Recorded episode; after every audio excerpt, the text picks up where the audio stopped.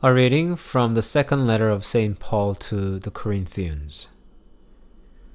We have this treasure in clay vessels, so that it may be made clear that this extraordinary power belongs to God and does not come from us. We are afflicted in every way, but not crushed, perplexed, but not driven to despair, persecuted, but not forsaken, struck down, but not destroyed, always carrying in the body the death of Jesus, so that the life of Jesus may also be made visible in our bodies.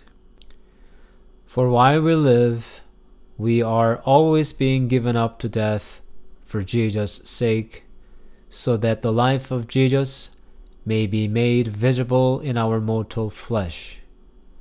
So death is at work in us, but life in you. Just as we have the same spirit of faith, that is in accordance with Scripture, I believed, and so I spoke. We also believe, and so we speak, because we know that the one who raised the Lord Jesus will raise us also with Jesus and will bring us with you into his presence. Yes, everything is for your sake, so that grace, as it extends to more and more people, may increase thanksgiving to the glory of God.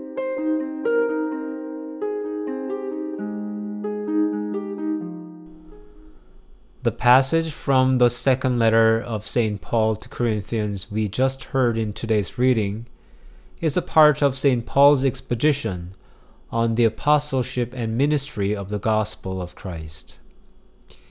He honestly describes the human conditions, challenges, hardships, failures, and frustrations as a minister of the gospel.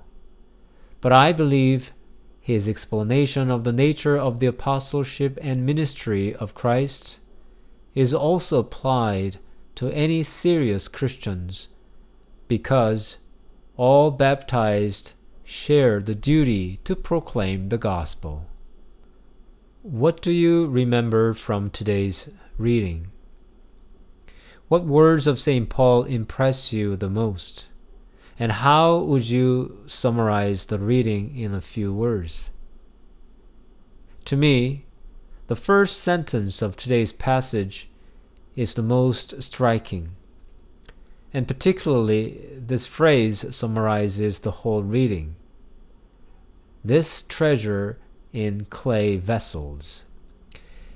And I would like to highlight the phrase clay vessels. The word clay implies our humble human conditions, limited, fragile, and corruptible, our mortal flesh. When we try to live a life of a faithful Christian, we are afflicted by every possible test. We are perplexed with discouragements of all kinds we are persecuted from within and outside the church. We are struck down by allegations and accusations. And we will mostly lose. We will daily live the death. But then, only then, the life of Jesus is made visible, St. Paul teaches. The light of Christ shines through our utter weakness. Only when we become clay vessels, we may finally carry the treasure of the gospel. When I realize my unworthiness, sinfulness, and helplessness, I am tempted to give myself up. When I face my past failures and scars and when I am soaked with current frustrations, I am tempted to walk away from the gospel. But these words of St. Paul gives me the courage to take another step for today. I pray that the Lord gives us our daily bread so that we may continue our journey with the treasure in the clay vessels of our mortal flesh.